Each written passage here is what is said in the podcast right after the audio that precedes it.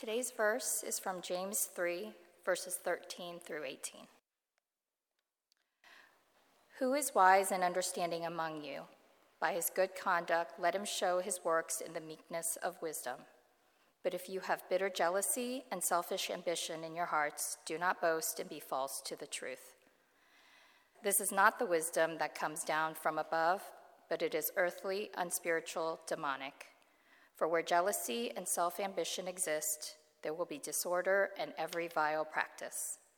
But the wisdom from above is first pure, then peaceable, gentle, open to reason, full of mercy and good fruits, impartial and sincere. And a harvest of righteousness is sown in peace by those who make peace. This is the word of the Lord. Thanks, John, and thank you, Jan, for reading God's word to us. Reading from this letter, it's the letter of James. Two things I love about the book of James one, it's practical, and two, it's very direct. And there are reasons for that. James wants to help Christians walk out their faith.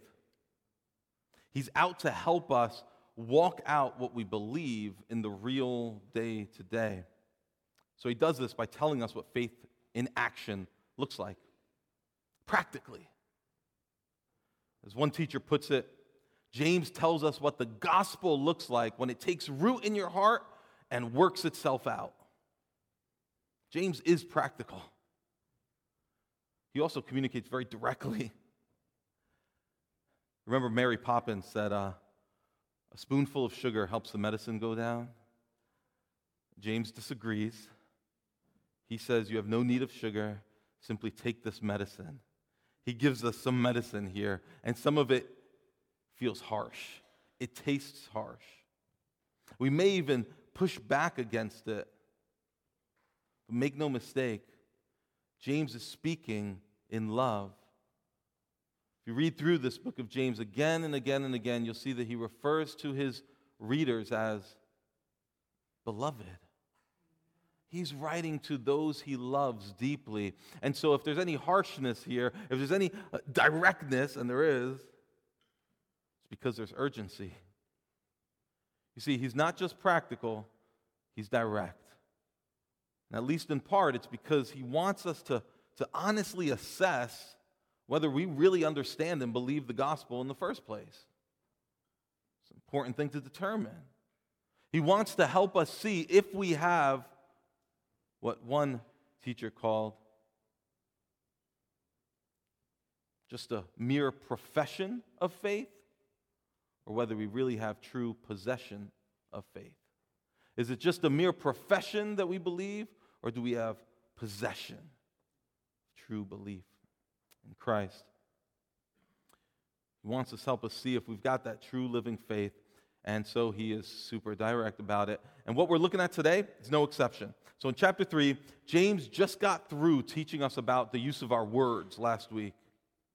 And in, and in verse 18, he segues into a very much related topic wisdom. Wisdom. And as we might expect, he comes in very hot. Look at verse 13. He says, Who is wise and understanding among you? By his conduct, let him show his works in the meekness of wisdom. You see what he's saying? You think you're wise? Show me. Show me. Don't tell me about how wise you are. Step up and show me how wise you are. How's that for direct? He's calling us out, right? It, it, may be that James was speaking specifically to people who were teachers who had set themselves up as wise instructors. James is saying, if you're a wise instructor, step forward and let me, let me check your qualifications. Let's see if you really measure up. Remember, he did say earlier that not many of us should become teachers because we know that those who teach will be judged with greater strictness. It's a heavy passage, as I shared last week. James takes that seriously. But I think he's not just talking to teachers, he's talking to all of us. He's saying if you believe yourself to be wise, or if other people view you as wise, let's see if that's really true. So let's take a, And again, he's asking that because it matters urgently. So let's take some time to process what James is saying here. And to do that, we're to we're gonna, we're gonna ask some questions today, all right? Simple questions. What does wisdom look like? What does fake wisdom look like? And how do we get wisdom? If you have a, a, a bulletin, it'll be in there, those points. What does wisdom look like? What does fake wisdom look like? And how do we get wisdom? So let's go. Verse, uh, first of all, first question What does wisdom look like? Wisdom is more than knowing things, isn't it? Wisdom is more than the ability to learn facts and take in information and pass the exam at the end of the semester. Wisdom has to do with how one applies what they know. Wisdom is the ability to take what you know, what you've learned, and put it to good use. Not just put it to use, but put it to good use. So it's not less than knowledge, it requires information, but it goes beyond all that. And it enables you to, to take information and use it in, in difficult situations. So when you have to choose between multiple options, wisdom helps you to decide between what is good and what is bad, but also between what is good and what is better, or what is better and what is best. Wisdom helps you know which truth to apply in a particular situation, in a particular conversation. Which truth should I speak? Wisdom also helps you to know how to speak that truth and when to speak it. I think it was my father who's sitting right there who told me long ago knowledge is knowing that a tomato is a fruit. Wisdom means knowing not to put it in a fruit salad. Corny but true. Yuck, who wants who wants I admit that it's a fruit, but who wants to eat it in a fruit salad? You see, knowledge puts to good use. What good is information and facts and truth unless we know how to put them to good use? The ability to use what we know, it, it's, it's not only, wisdom helps us not only to put information to use for our good, as we're going to see, but for the good of others and for the glory of God. That's true wisdom. And that's why many, including some teachers that you might know, like Tim Keller and Ray Ortlund, they, they've called wisdom the skill of living well. The skill of living well. Wisdom enables you to take what you've learned and use it to navigate life in this broken, sin ridden world. And it helps you to manage decisions in the real world. So, yes, it is the skill of living well. And that's well in God's eyes, by the way. It's not living well by our culture's eyes. Because King Solomon says the fear of the Lord is the beginning of wisdom. That's where it starts. It starts with acknowledging who God is and what my relationship to Him is. The psalmist echoes that. He says, The fear of the Lord is the beginning of wisdom. All those who practice it have a good understanding. His praise endures forever. So, wisdom, true wisdom, it requires that you and I know who God is and that we fear Him. And that's not a cringing fear that would cause you to, to, to hide or to run away from Him. It's not being scared necessarily, but it's an astonished awe before Him, knowing that He rules, not you, that He is creator, not you. He's holy, not you. He possesses all power and knowledge and all wisdom, not you. In fact, He will judge, not you. See, it's a fear that leads to reverence, a fear that leads to obedience, and it leads to worship. You see, knowing facts isn't wisdom, but knowing God, not just knowing facts about Him, but knowing Him personally being in a covenant relationship with Him. That's the beginning of wisdom. Knowing Him intimately and personally, it begins to give you the ability to judge, like I said, between options, to know how to navigate sticky situations, to know how to bring peace in the midst of conflict. And it equips you for countless other types of situations. But this definition for wisdom that I've given you, it's not in James. at least not explicitly. James doesn't give us a definition, so let's see what James tells us about wisdom, okay? He doesn't give us a definition, not really, but he does give us a description. He tells us what wisdom looks like. So let's see what wisdom looks like. He does this, by the way, because he knows that if you really want to know if someone is wise, you need to look at his or her life. Not just their words, not just their sermons, not just their published articles, but you must look at their life. Look at what verse 13b says By his good conduct or good living, let him show his works in the meekness of wisdom. Wisdom is shown not by what you know, but by how you live. Back in chapter 2, James said, You must show your faith through your works. You remember this? If you have faith, show your faith by the way you live. If you can't do that, then your faith is dead. He says it's useless. The same goes for wisdom if it is true wisdom. And just as faith without works is dead, wisdom without works, without a life to back it up, wisdom that without good fruits, it's fake wisdom. But real wisdom is demonstrated by conduct. So, what does it look like? We have to jump down to verse 17 where James says, But the wisdom from above, here's what wisdom looks like it is first pure, then peaceable, gentle, open to reason, full of mercy and good fruits. It's impartial and sincere. You got a, got a list of, of adjectives here, or, or adjectival phrases in some cases. And, and what is he telling us through this list? He's saying wisdom, first of all, it's pure. What does that mean? I mean, it's not corrupted by sin. It hasn't been, it hasn't been corrupted by evil. It's, this kind of wisdom is morally good. It's not amoral or morally indifferent. It is morally good. Secondly, this kind of wisdom is peaceable. Peaceable. This means that if you have this kind of wisdom, then you love peace and you pursue peace, not just personally, but within the community where God has placed you. That means within your home, you pursue peace. Within your church, go after peace. You seek to maintain it in the workplace. You don't, it doesn't mean you avoid conflict. That's not what he's talking about. That's not wise. But, but when you see conflict, what do you do? Add to the drama?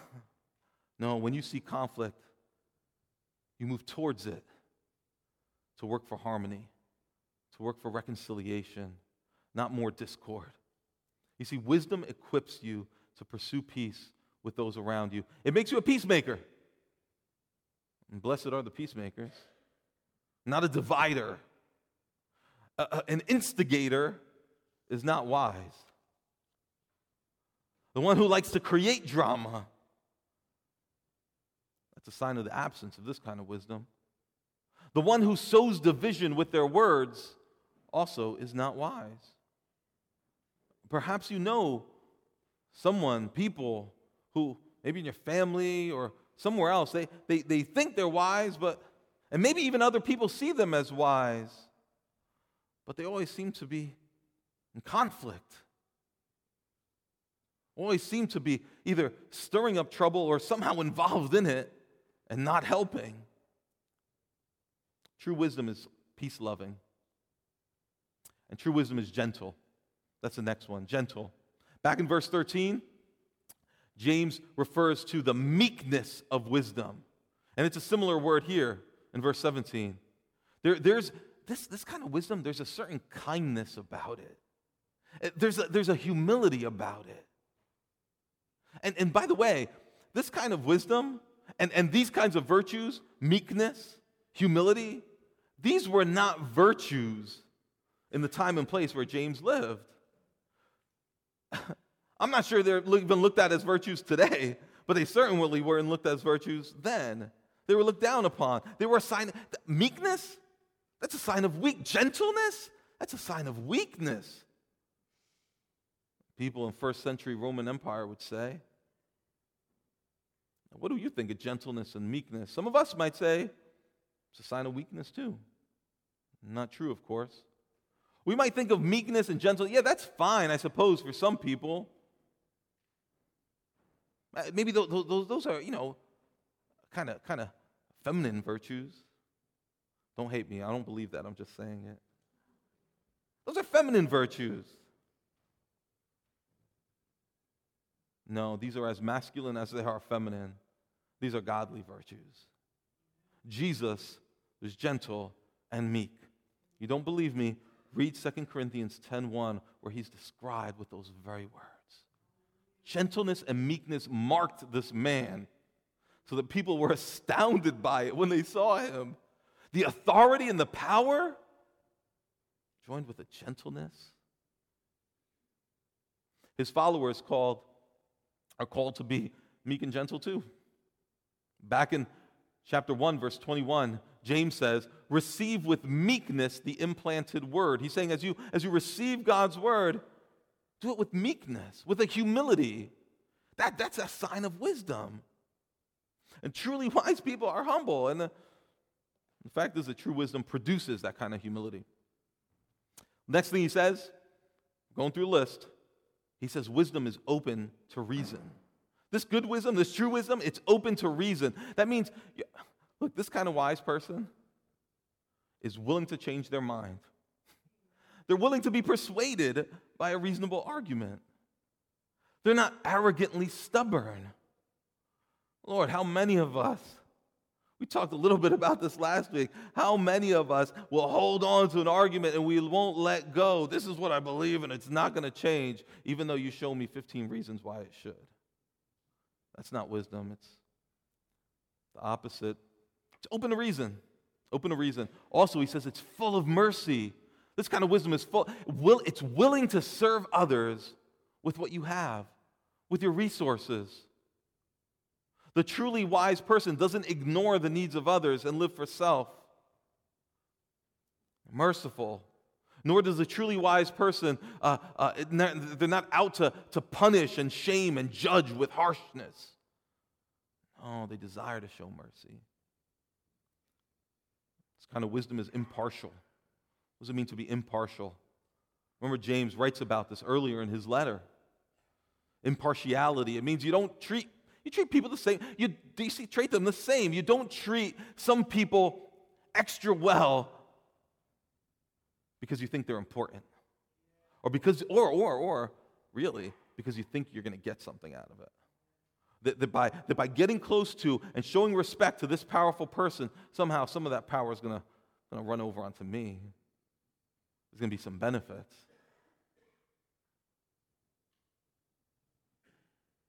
No, this kind of wisdom doesn't treat people according to how important you think they are, what they can do for you. And this kind of wisdom is sincere. He ends with that word, it's sincere. You know what that mean, word means literally? It means not playing a part. No mask. Not playing a role. I, I, as much as I kind I kind of don't like this word, but it works. This kind of wisdom is authentic. I don't like it because I think it gets overused. It's a fine word, but I think it gets overused. It's, it's, it's authentic. The, the truly wise person is the same in public as they are in private. They're not double minded or two faced. You get one person here, they're not going to treat you one way and then talk about you differently when you're not around. They're not going to live secret lives. In June, later this year in the spring into the summer, uh, our faithful New Hope Fellowship deacons will be up for renewal. That is, our, our church bylaws call them to serve a three year term or up to a three year term and then be voted in um, or not, or renewed. Um, and we've talked about this before when we've talked about deacons. We've said that what we're looking for in deacons is really based on what 1 Timothy 3 teaches us, where we get a, a clear list of the qualifications for that role. But we at New Hope have said there are four C's that we're looking for it's character, it's conduct, convictions, and competence. Character, who are they? conduct. How do they live? Convictions. What do they believe? And lastly, and it's intentionally last, is competence. How skilled are they at the job? Now, does competence matter? Of course it matters, but it's at the bottom of that list for a reason because, because character matters most. Skills can be taught, they can be learned. Character matters most. And how do we see character? How can we observe character if not through conduct? The life lived out before a community. So, according to James, this is what, and I mentioned that because that's what we're going to be doing. We're going to be looking at these, at these brothers and sisters and, and, and thanking God for them. But even as we think about other future deacons in the church, we think about elders in the church, this is what we want to remember. This is what matters. According to James, that is what wisdom looks like. It, and it's attractive, isn't it? It's compelling. We want to know people like this, don't we? I want to be around a person who holds up against all these descriptors. Do, do you want to be a person like this? Want to be a person like this? Hmm. That's what wisdom looks like. What does fake wisdom look like?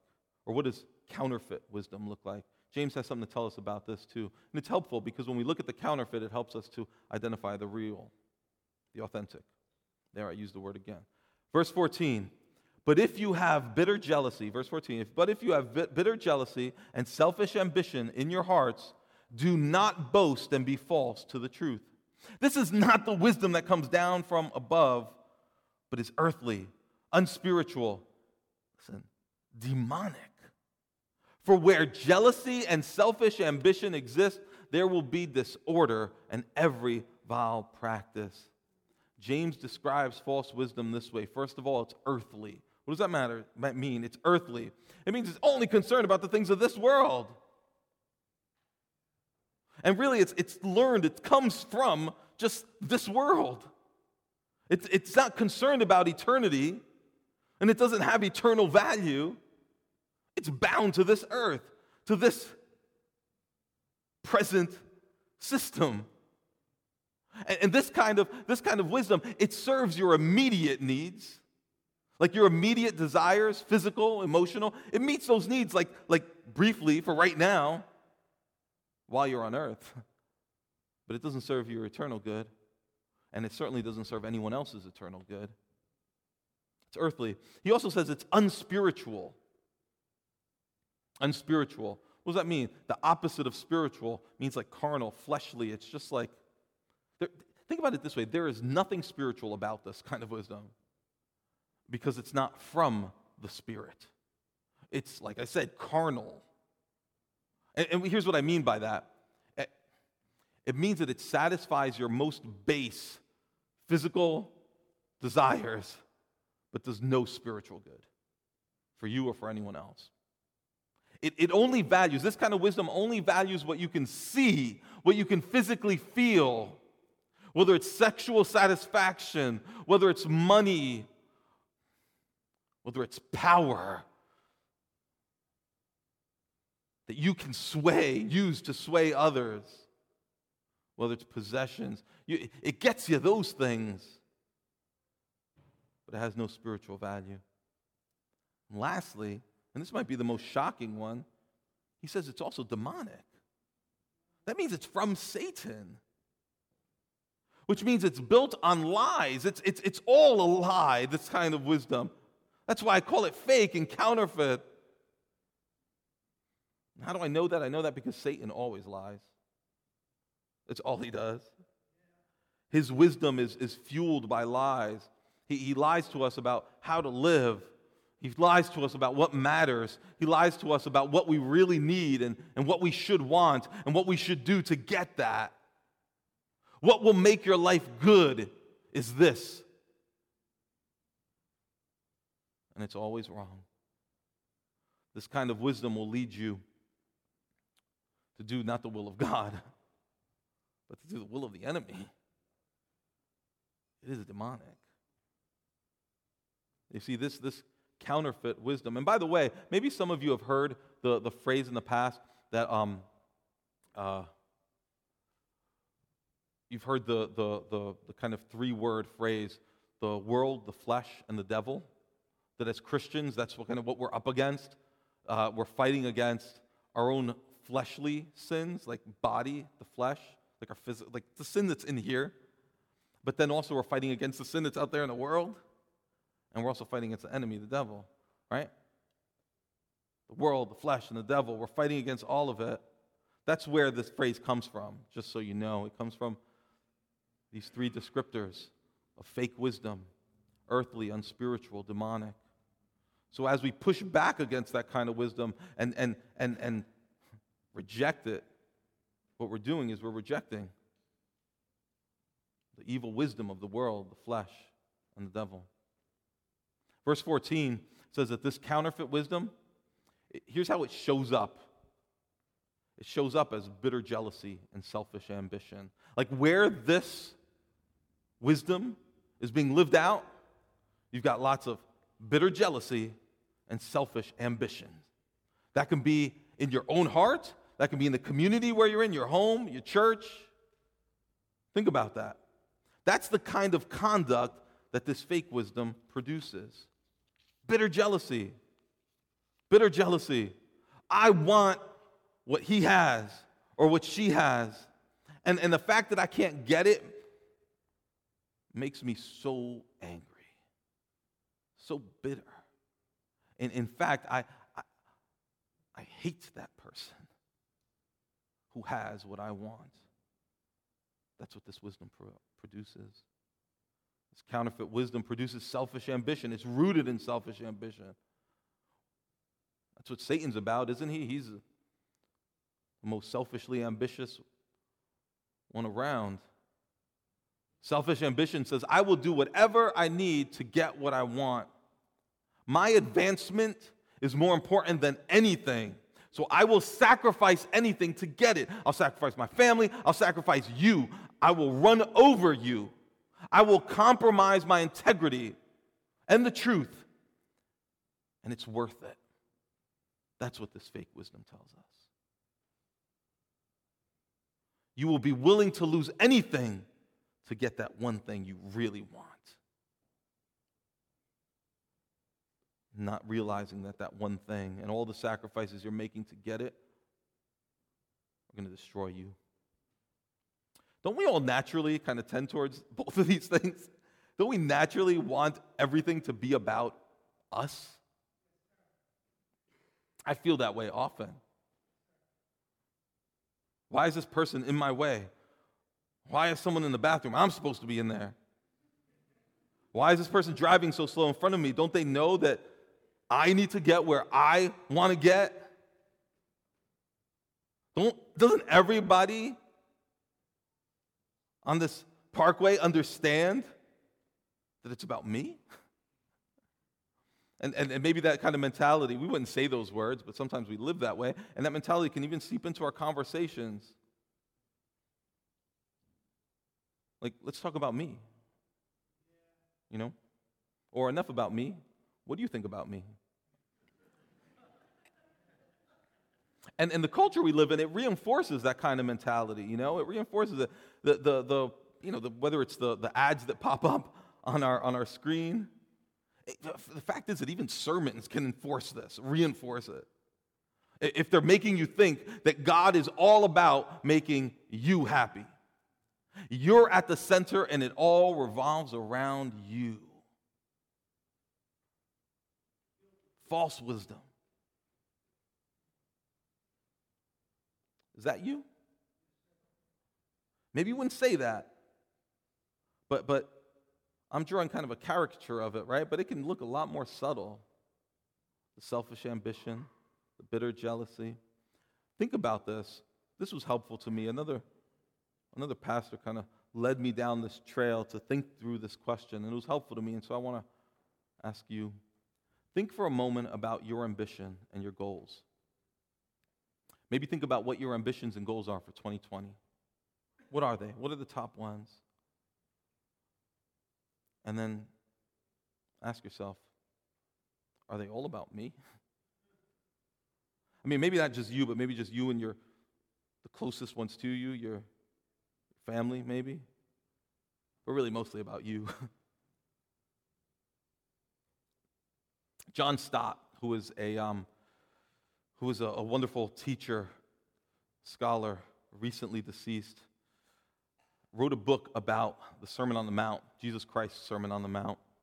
And in that book, he draws this distinction, which is helpful. Again, another pastor showed me this, and I want to share it with you because I benefited from it. He led me into that to, to, to look at that book. Um, he draws this distinction between primary ambitions and secondary ambitions.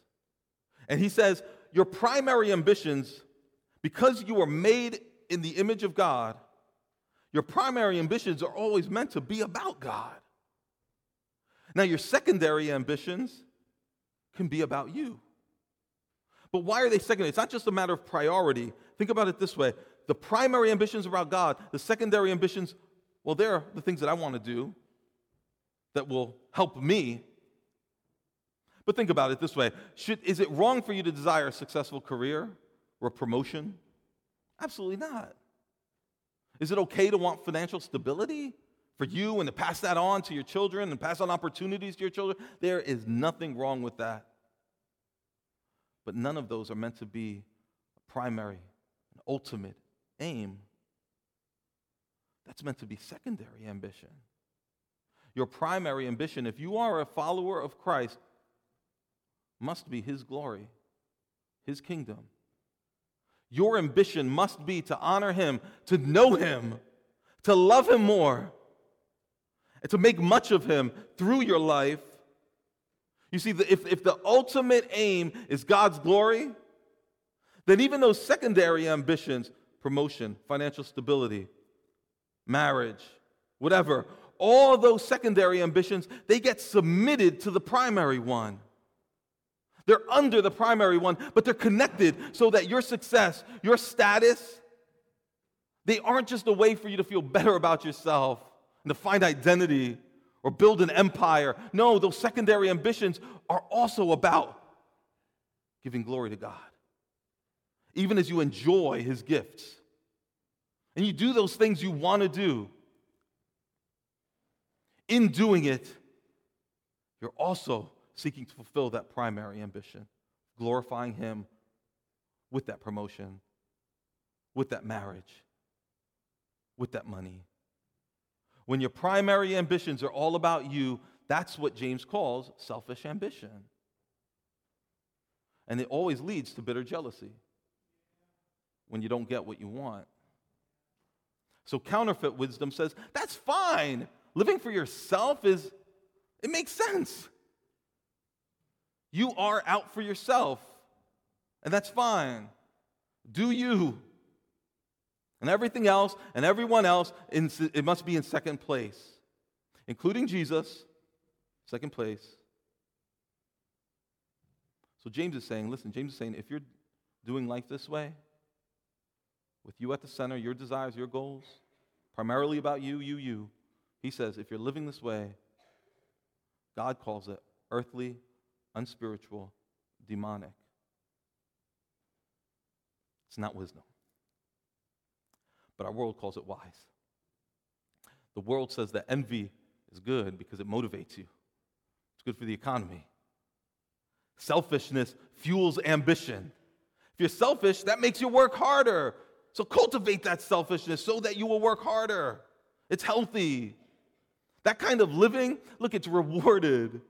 It's celebrated, it's envied. You can make millions and even get elected president with that kind of wisdom. No?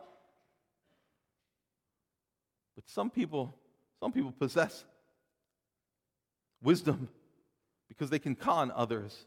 They can manipulate others. They can climb over well and they can, they can build something. And the world looks at that and says, wow, you were able to find power and comfort and wealth.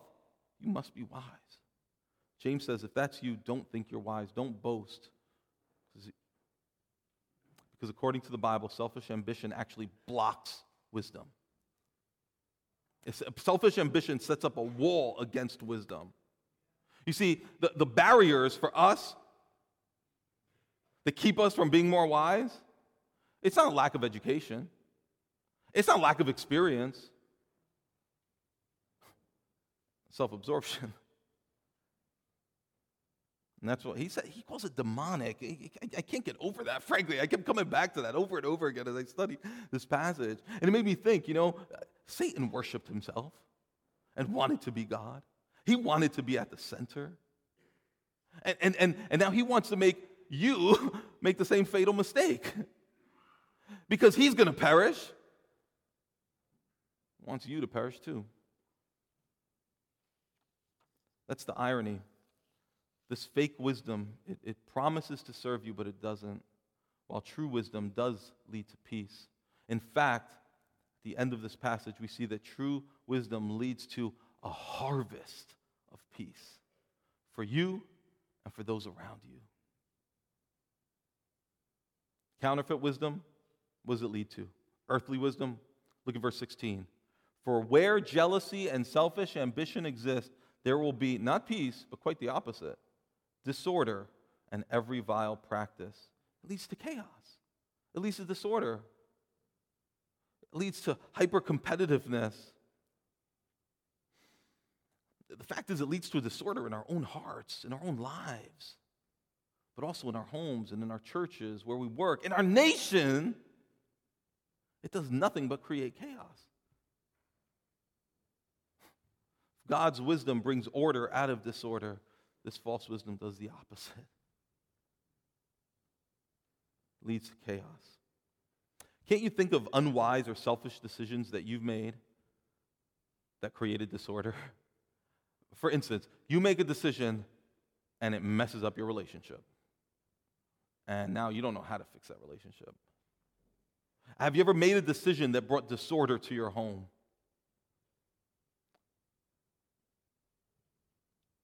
That's what wisdom rooted in selfish ambition always does.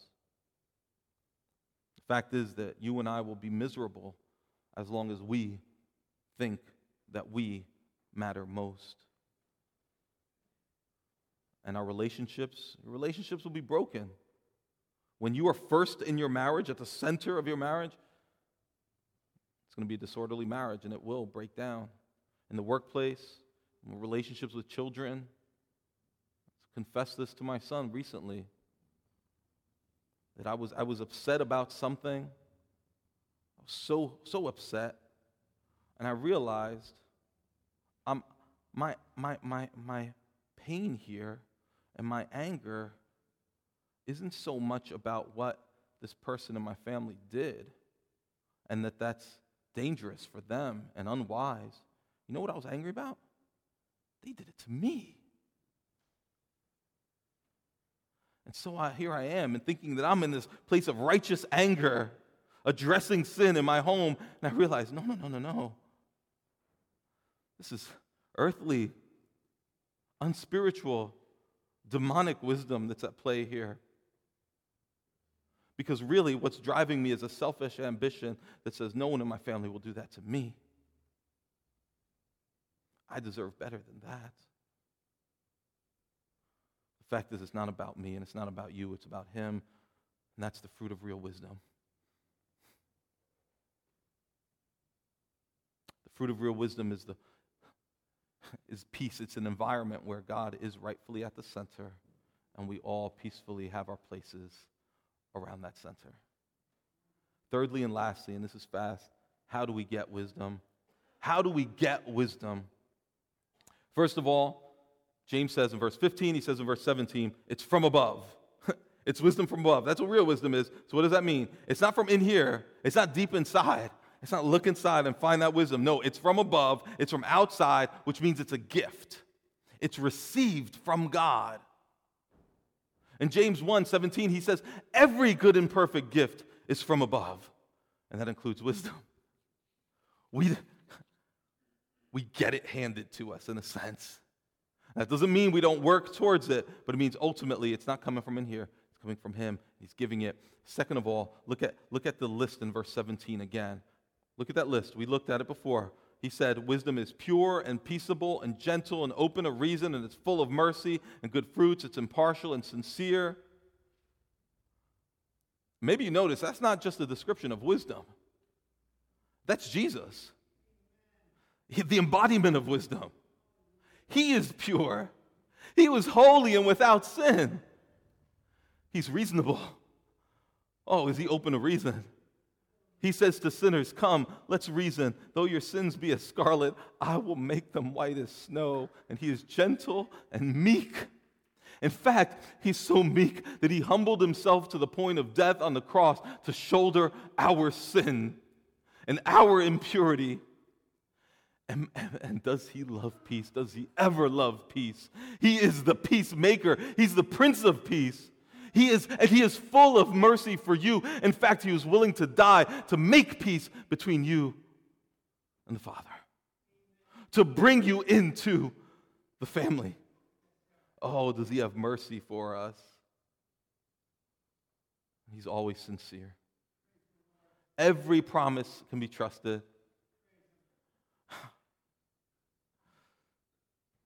Receive him. Receive him and know him, and you will know eternal life. How do we get this wisdom? Yes, it must be received, but how is it received? It's received by receiving Christ. You see, the more we're praying for wisdom, the more we're praying for more of Christ, more of His Spirit, more to know Him more, to, for His mind, for His perspective, for His heart. That's what we need. So, how do we get wisdom? We only get it by coming to Jesus. Now, practically speaking, James doesn't really give us, like, follow these steps and you will become more wise. He doesn't give us that level of practicality. But I, not, at least not explicitly, but I think that if we look closely, we can see some practical steps here. And so I want to give them to you, just three. We're going to stay right here in James. First of all, just practically speaking, you want to grow in wisdom? I want to grow in wisdom? let's evaluate our ambitions. Let's think about what, what those primary goals are, maybe even for 2020, and, and who are those goals about?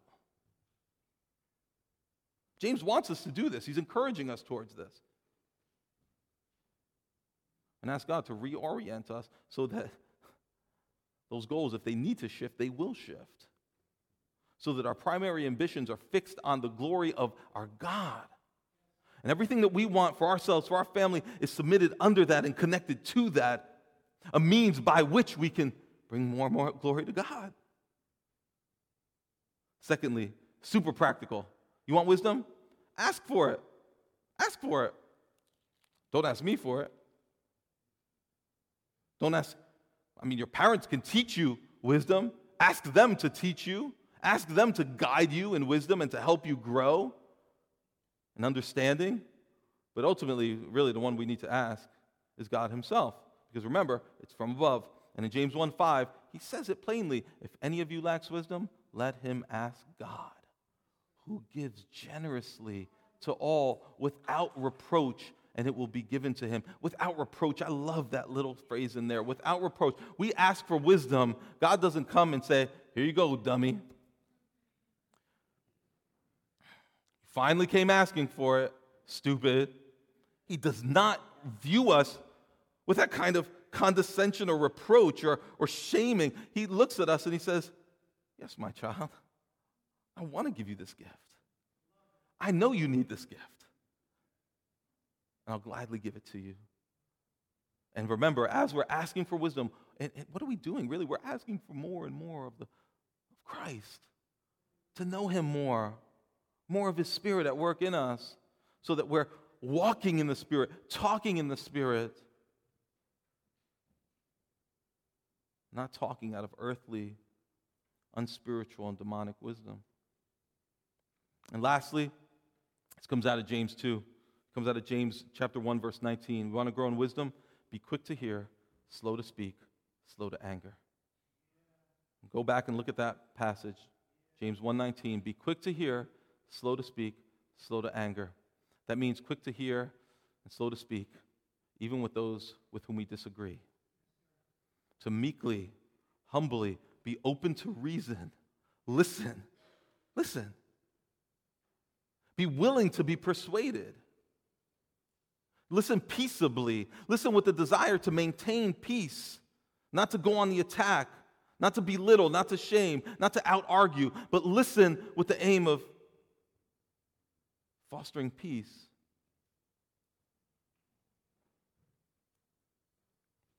In this culture, the ability to be quick to hear and slow to speak and slow to anger, I don't, I don't think they're valued too highly. I don't see it around very much. But that's what real wisdom looks like. And the Lord, by His Spirit, wants to build that in us. Real wisdom will not look wise to the world, will it? When the world looks at it, they say, that's foolishness. But as C.S. Lewis said, when the whole world is running towards a cliff, he who is running in the opposite direction appears to have lost his mind. But he is running in the path of safety. Wisdom results in a harvest of peace and eternal life. Let's ask God for it. Lord, you have told us that if we lack wisdom, and that's all of us, we should come to you and ask, and so we ask. Would you give it to us, Lord? Would you give it to us? Would you give it to parents in this church, and to spouses in this church, and to friends in this church, and to roommates in this church? Help them to walk in this kind of wisdom. Only you can give it. We ask that you would help us to pursue it, being quick to hear and slow to speak, slow to get angry with one another. Help us to evaluate closely our ambitions, Lord. Hold them under the scrutiny of your word. Guide us in the way everlasting. In Christ's name, amen.